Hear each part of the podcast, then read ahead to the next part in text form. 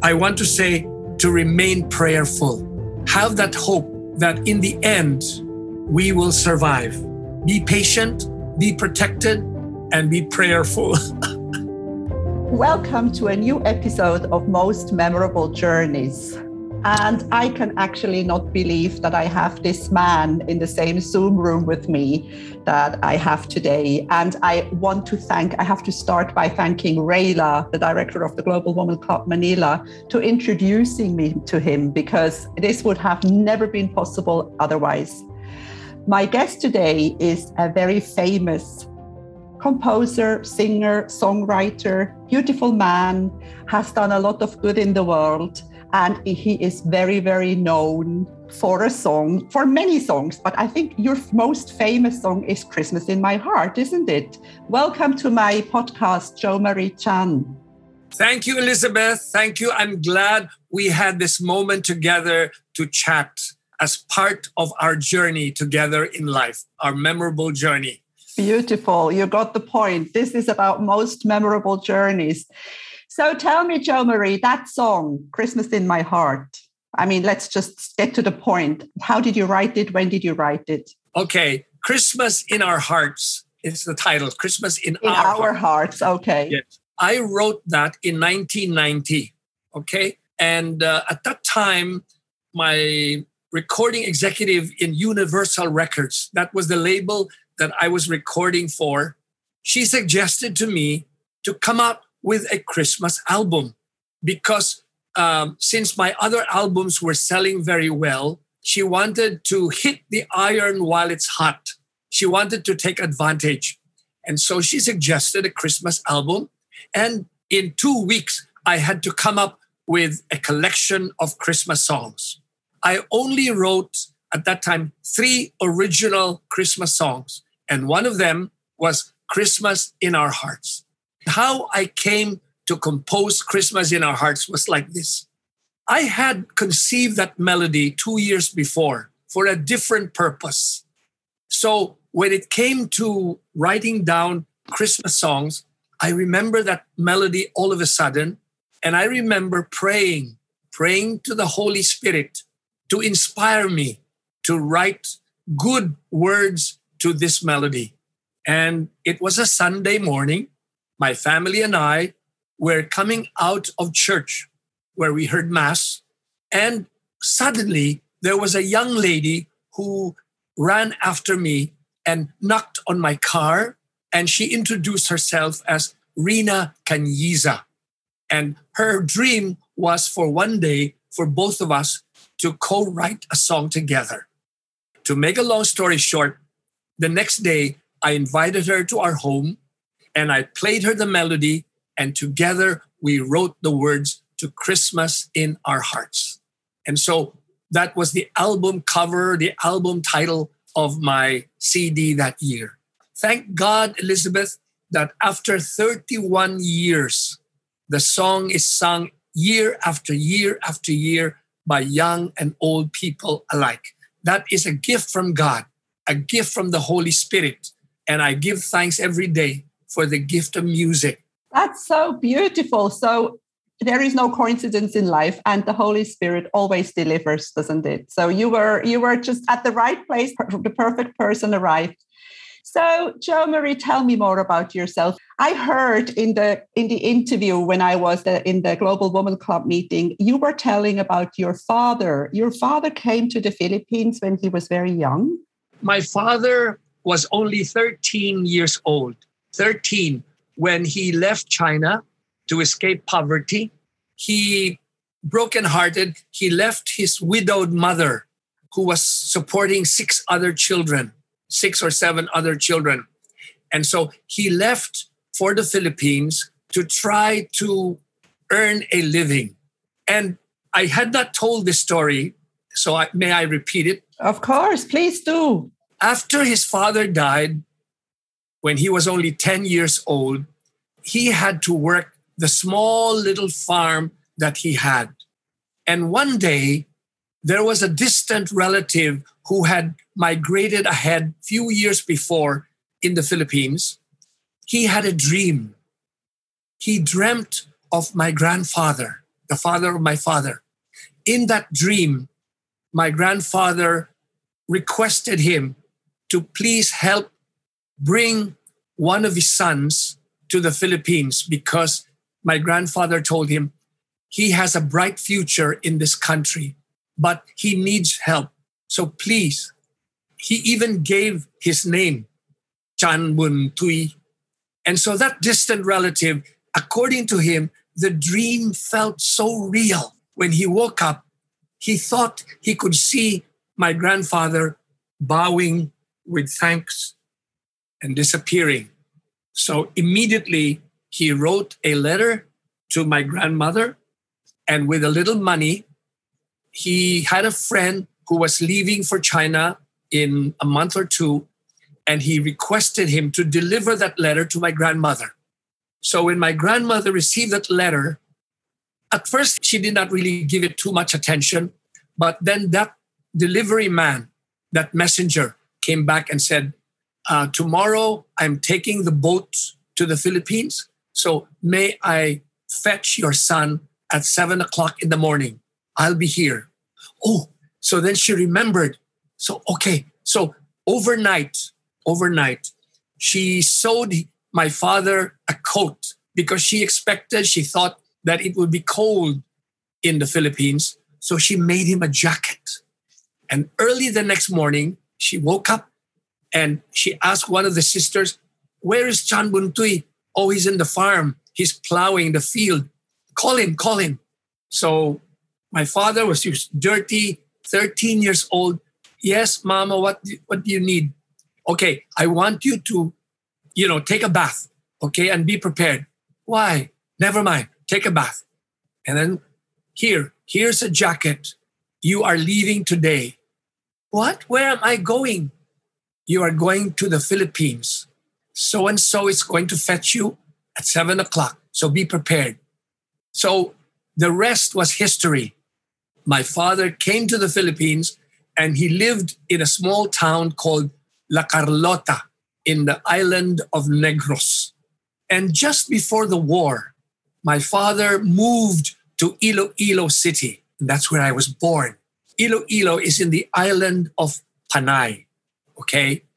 One evening, his friend said, Let's go to the plaza, you know, to the town square, because tonight I heard that they're going to crown a half Filipino, half Chinese girl named Florencia, Florencia Lim.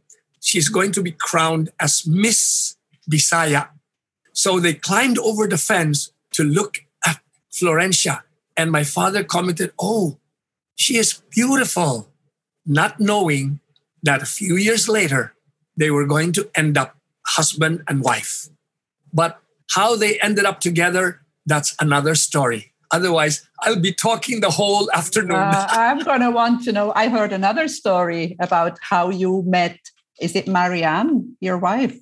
We want to talk about that in a minute. When you think of this, the story that you just told me about how your father left, when I think of how we prepare our kids today to go to college and how long in advance we go shopping and what we tell them and how much we worry, I mean, this boy found out in the in the afternoon that he was leaving in the evening and he had no idea where he was going.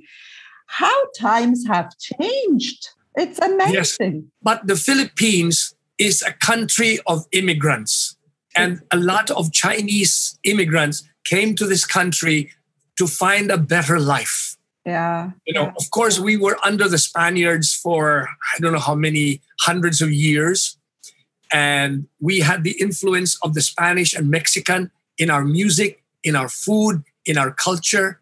But the Chinese immigrants have contributed a great deal to our culture. So, Jo Marie, how did the music start? How did it start with you becoming musical? Okay.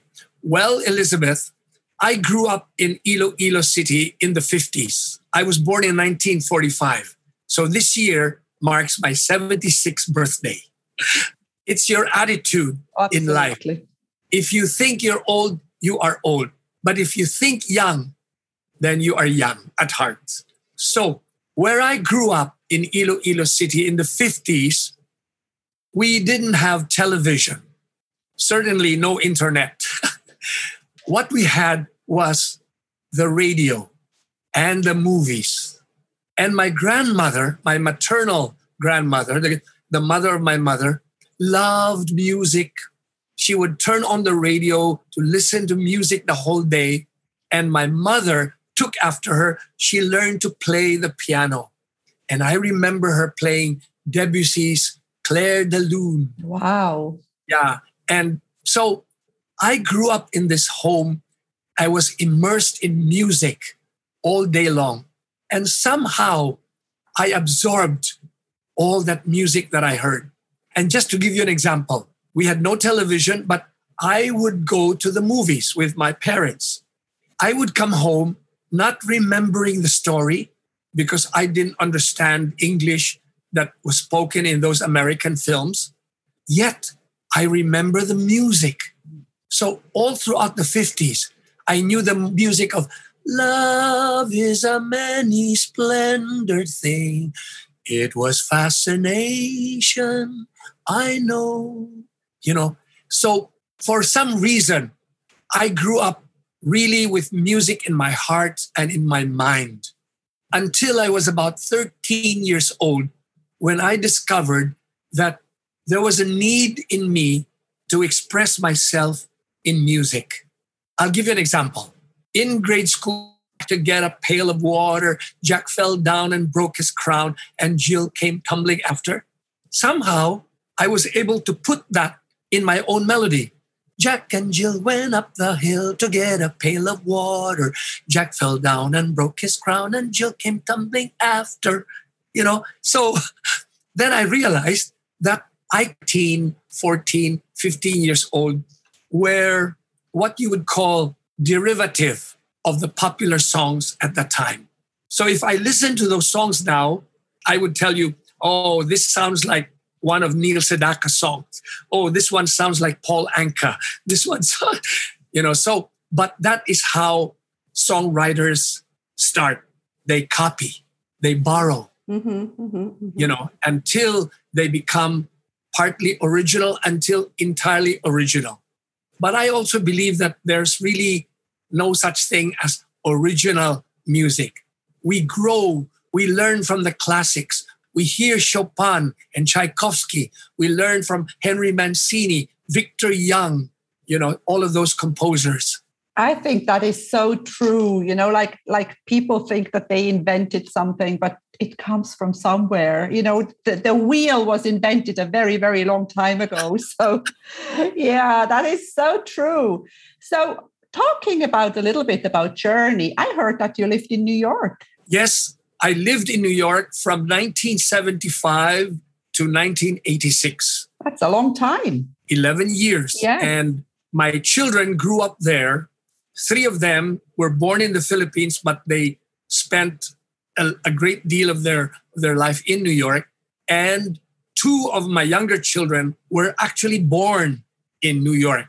By the way, this is um, out of the topic, but my eldest daughter who is also known, by the way, Elizabeth Ann. Nice. Elizabeth Ann Chan. When she graduated from the university here, she wanted to take up her postgraduate work. And I thought she was go- she wanted to go into business. But no, she said, I want to take up hospitalite. At first, I didn't understand. What does that mean? Well, I want to go to Switzerland.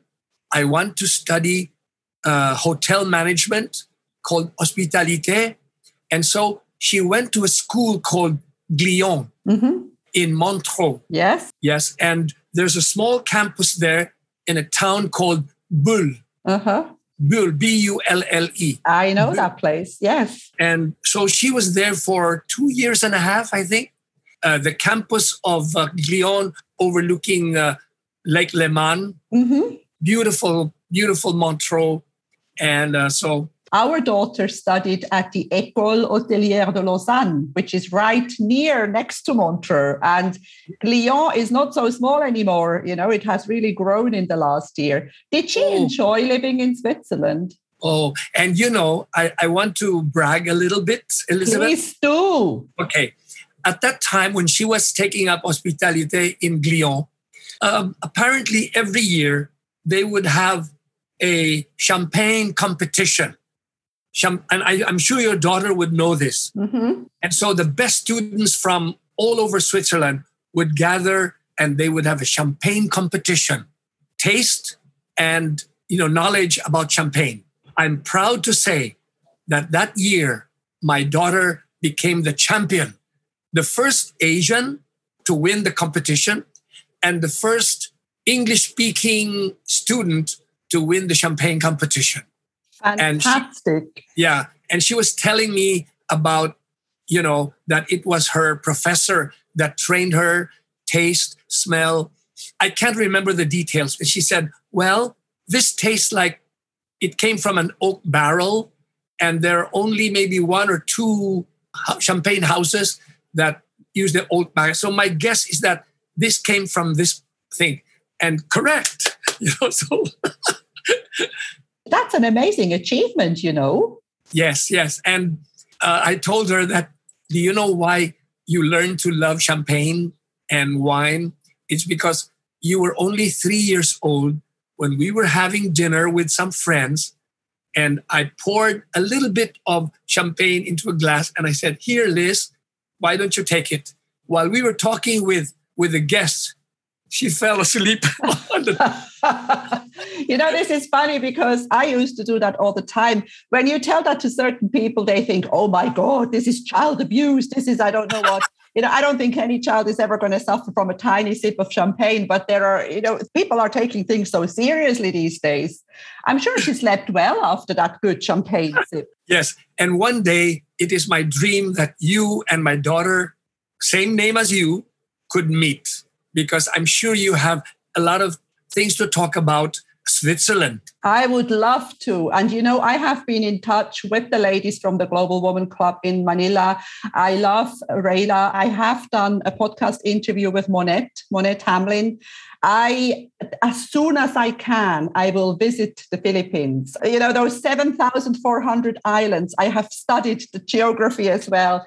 I am so, so, so interested. And I, I have so many friends which I have actually met online and I want to meet them in person and I can't wait. So I will visit. And um, I really, really hope to meet you in person as well. That's uh, a promise. Uh, it's a threat. Tell me about uh, your concerts abroad. Well, because of the popularity of my music over the past several years, I have been invited by Filipinos living overseas. So I have done concerts all over America, Canada. I've done concerts in London, in Zurich. I did a concert in Zurich. Where else? Um, in Vienna. I did a concert in Vienna. And then that's already good enough. I mean, that sounds like a very, very international career. Well done for that. Thank you. But it's not really to an international audience. It's really for the Filipino audience. What doesn't matter? The Filipinos now are all over the world. They're ubiquitous. You find them all over the world. I have listened to some of your songs, and your songs are beautiful. And I'm going to listen more. And you are going to be on my Christmas program this year, definitely, because uh, I love Christmas songs. I love the whole thing about Christmas from the time you decorate the tree, while you decorate the tree, you play the Christmas music. And there is definitely going to be Jo Marie Chan in, on, on my playlist this year. And then, uh, Elizabeth, if you, in our email, if you could give me your address, I will be happy to send you. Uh, my other CDs, including the two Christmas CDs that I have uh, produced. I will do that. That's so kind. Thank you. Autographed. tell me, do you travel for fun? No, no, I mean, now we're in a difficult situation. We're into COVID, but do you love to travel? Do you travel abroad on holidays or do you sightsee? What do you do? What's your yes. travel habits? By the way, my wife and I are married 51 years this year. And one of the things that we both enjoy is traveling. My wife insists that, yes, we have been to Cyprus, we've been to Greece, uh, we've taken the cruise, but my memory now is um, not dependable. Well, maybe you have been to Cyprus because if you were on a cruise, you could have maybe gone past the Greek islands and and Limassol. It, you would have been at the port of Limassol. But if you haven't, then you have to. It's just one more reason that you will have to come and visit me. I know we've been to Mykonos, and yeah, yeah. So. Yeah, because you were also saying Kalimera to me before when we were meeting. That's correct. In how many languages do you know how to say good morning? Oh, um, okay. First of all, Maayong aga is Ilonggo. Um, magandang umaga, that's Tagalog. And then uh, Zoan, that's Chinese. Or Ho Zaki is also Hokkien Chinese. And then uh, good morning. Um, yeah, but buongiorno. buongiorno. What else? Ah, Ohayo gozaimasu in Japanese. Ohayo gozaimasu. Amazing, amazing. Tell me, what is your favorite country? Do you have a favorite country apart from the Philippines, of course? Yeah, well, I have to tell you that Switzerland is one of my favorite places. And I remember going to Geneva and driving with my wife, and we would visit the different cantons. And so Switzerland is one of my romantic places. The last time we went to Switzerland, I brought a CD. I compiled some romantic music and I called it Music for the Road. As soon as we, we rented a car and we drove out, I put on the music. And so the trip was enhanced by the music as we looked at the hills and the mountains and the lakes, you know, so romantic music, Italian music and French music and instrumental music. I'm a romantic person, Elizabeth. I can hear that and I love it. And I want to know because I want I heard that story in the other room, but I wanted to be on my podcast. How did you meet Mary Ann? Okay. In 1965, December of 1965, I was singing in a school program, school concert, when this group of young ladies sought me out, went to the backstage, and the name of the of the girl was Margarita, Margarita Ansaldo. And when she came, she said, uh, "You know, we sought you out because we we belong to a group of caroling groups, carolers, Christmas carolers. On December 20, we would like to invite you to join us in our post caroling party." So December 20, I said, "Okay." I'm going to try my best because early the next morning, December 21, I'm scheduled to fly home to Iloilo City to spend the holidays with my parents and my siblings because I was a student at the time in the university here. So Margarita said, Oh, please, please do your best. Try your best to be there. We would really love to have you. Okay, okay, Margarita. When the day came, December 20, I told myself, I have an early morning flight the next day. I have to be prudent. I need to sleep early. But, well, I appreciated it that they came all the way. All right. Okay, I will go. So when I got to the address that was given to me, 179 M Paterno Street, the place was dark. The place was dark. There were no cars. Anyway, I rang the doorbell and the door was open and it was the younger sister of Margarita. Her name, Mary Ann. And she said, You're Jo Marie Chan? Yes. Um, my sister told me that you were coming. So they're running late because they still have two or three houses to carol in. But in the meantime, please come in. So for about an hour, Elizabeth, Mary Ann and I were there talking discovering about each other's life, each other's likes and dislikes, whom we know, you know, uh, mutual friends that we had. By the time Margarita and her friends arrived, it was too late because Cupid's little arrow had hit its mark. I fell in love. Oh my God. Mary Ann, okay. And I remember telling her, I said, you know, Mary Ann, I think I'm inspired to write a song for you. And she said, Oh, thank you. But you want to know the truth, Elizabeth? She told me later on, years later, that in her mind, she said, Oh boy, how predictable. Why? Because she had heard from her classmates. Oh, you know this guy, Jose Mari Chan? When he meets a girl, he'll say, I write you a song. so, so, so in her mind, she said, She wasn't um, impressed. how predictable. But he, he didn't tell me that. She just said, Oh, how nice. The next day, because I woke up late, I missed my flight to Iloilo City. I was able to rebook my flight in the afternoon.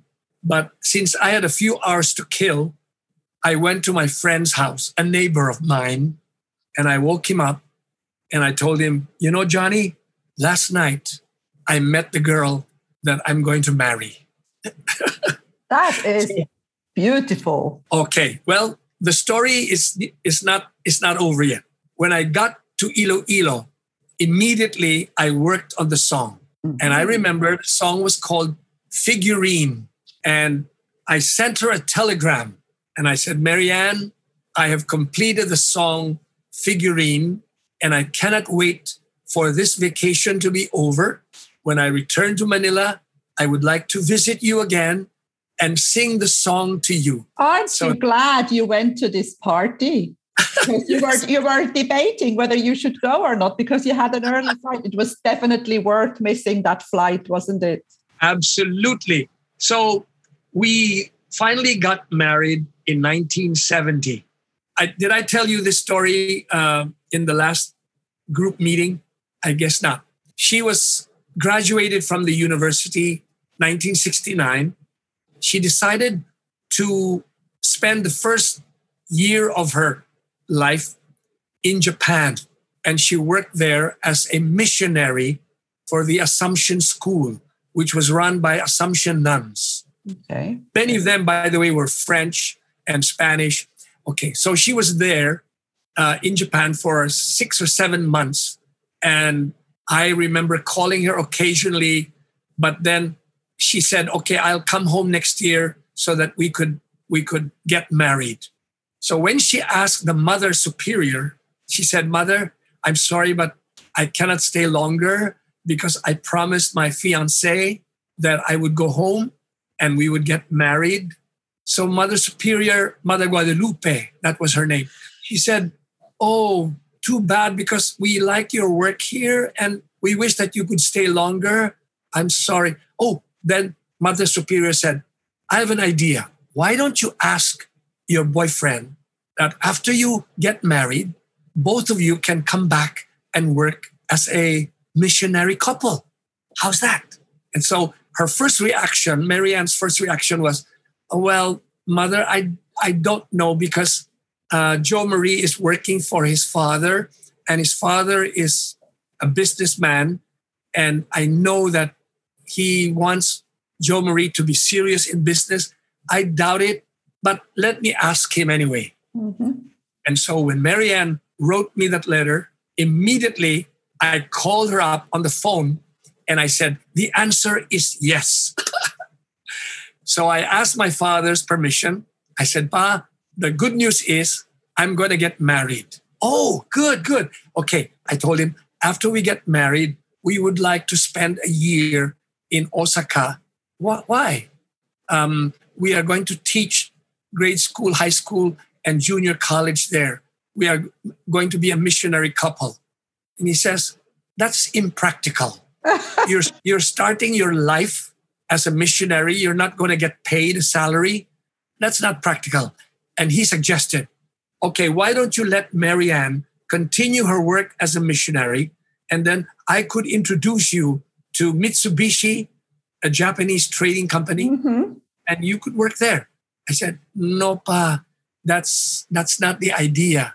So eventually, thank God, I guess the thought of becoming a grandfather soon, he said yes. Uh-huh. And so the rest was history. Mary Ann and I got married March 10, 1970.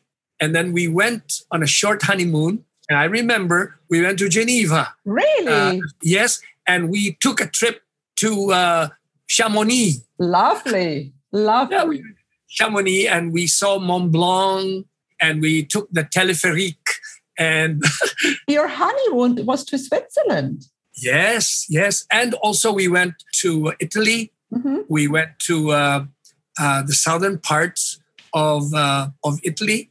And yeah. Beautiful. What a beautiful story when you went to, you know, no, something else crossed my mind before because you were mentioning a few things, like you were mentioning the word telegram and you were mentioning, mentioning the word letter. We don't do telegrams. Do telegrams still exist? I don't know if they even exist. Does anybody write letters? Today you would just send a WhatsApp message, wouldn't you?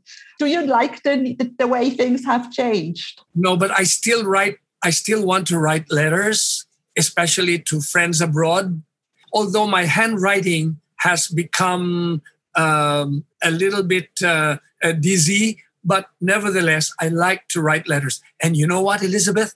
Mary Ann has kept most of the letters that I wrote to her ah. when we were courting, and even our anniversaries.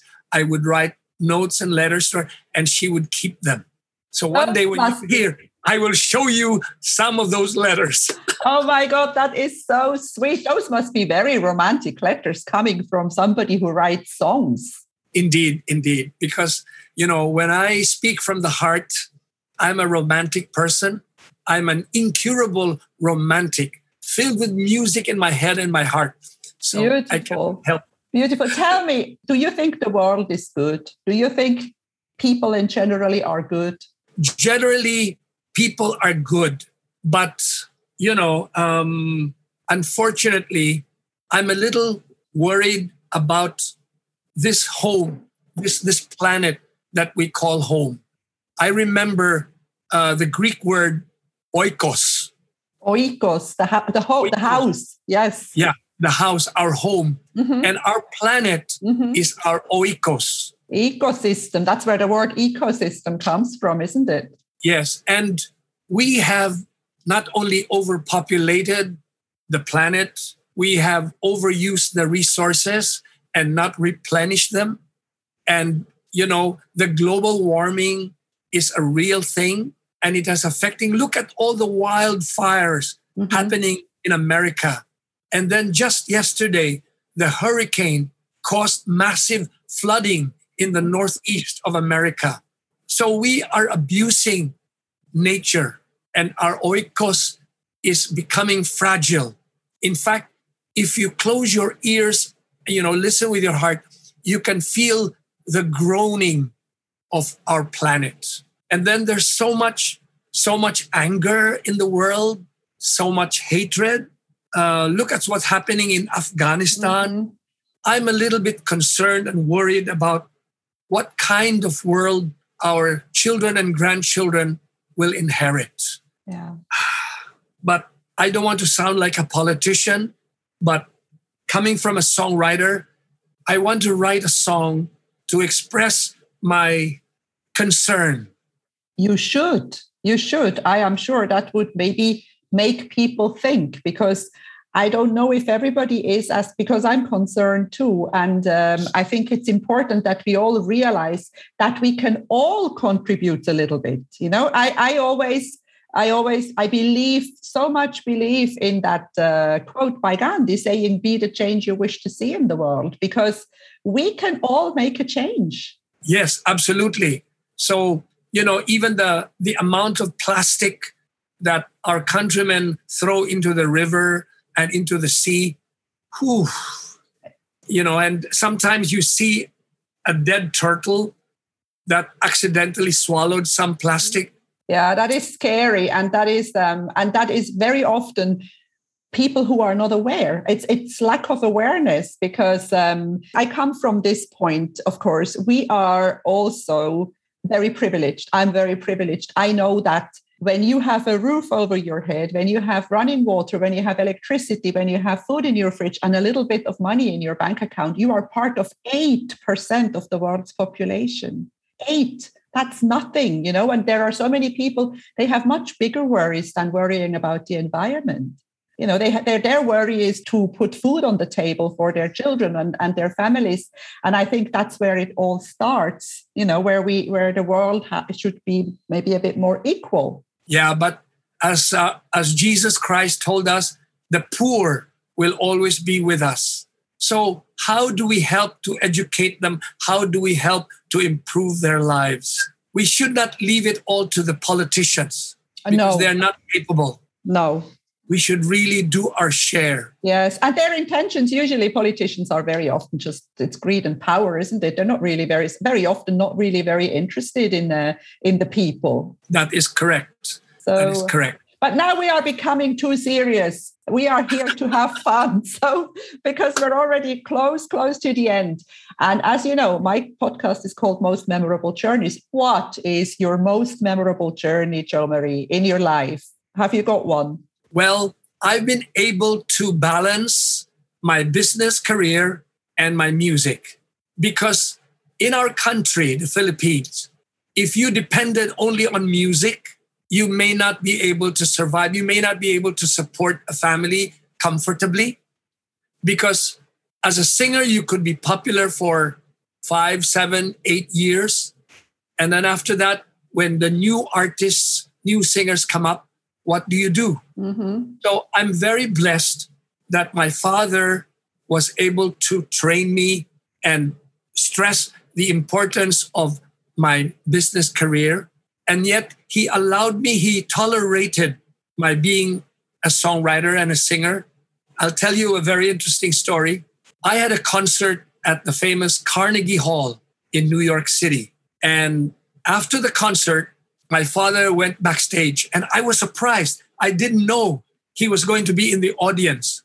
So the first thing he told me, he said, Congratulations, you were able to fill up Carnegie Hall. That's an that's an achievement. And he said to me, "You must have many friends." I didn't want to. I didn't want to say, "Give me a little credit." so I said, uh, "I said, Pa, that's what I call him, Papa. Pa." I said, "They're called fans."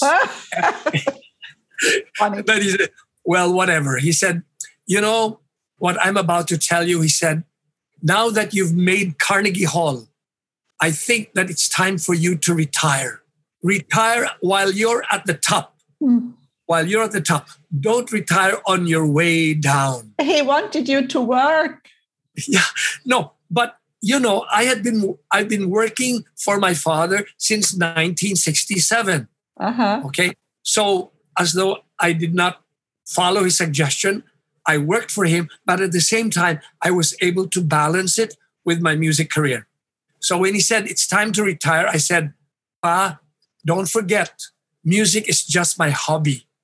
And no one ever retires from a hobby. That's very clever. That's very, very well explained. Very smart. That's but, amazing. So you are in the sugar business. Your business is sugar, isn't it? Sugar business, which I inherited from my father from scratch, Elizabeth, from scratch, he built his business up over the years. And I'm so proud of him, so proud of what he went through, because out of hunger in China, he was driven, he was determined not to be poor again. Fantastic. He was determined to build a future for his family, his children. And so, from what he has achieved, I don't think that I will ever be able to duplicate what he has done. Yeah. I will never be able to fill his shoes. And so, you know what? Every day when I pray, I pray for him and my mother. I, may they rest in peace. But I always thank him for the life that he has given us, for the comfort that he has given us, and for the lessons in life that he taught us. Beautiful. Right. I think we are getting to the end, Jo Marie. Any last words? Well, Christmas is fast approaching.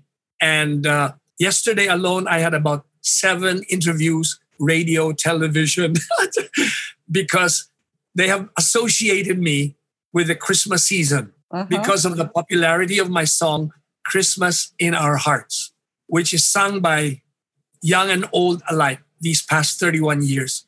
And so I guess my message is a message of hope don't worry, this pandemic will soon be over. I don't know when, but the important thing is we have to be protected. So, to those of my countrymen who have not been vaccinated yet, please do so. Be protected.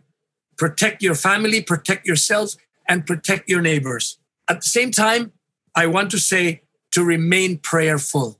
Have that hope that in the end, we will survive.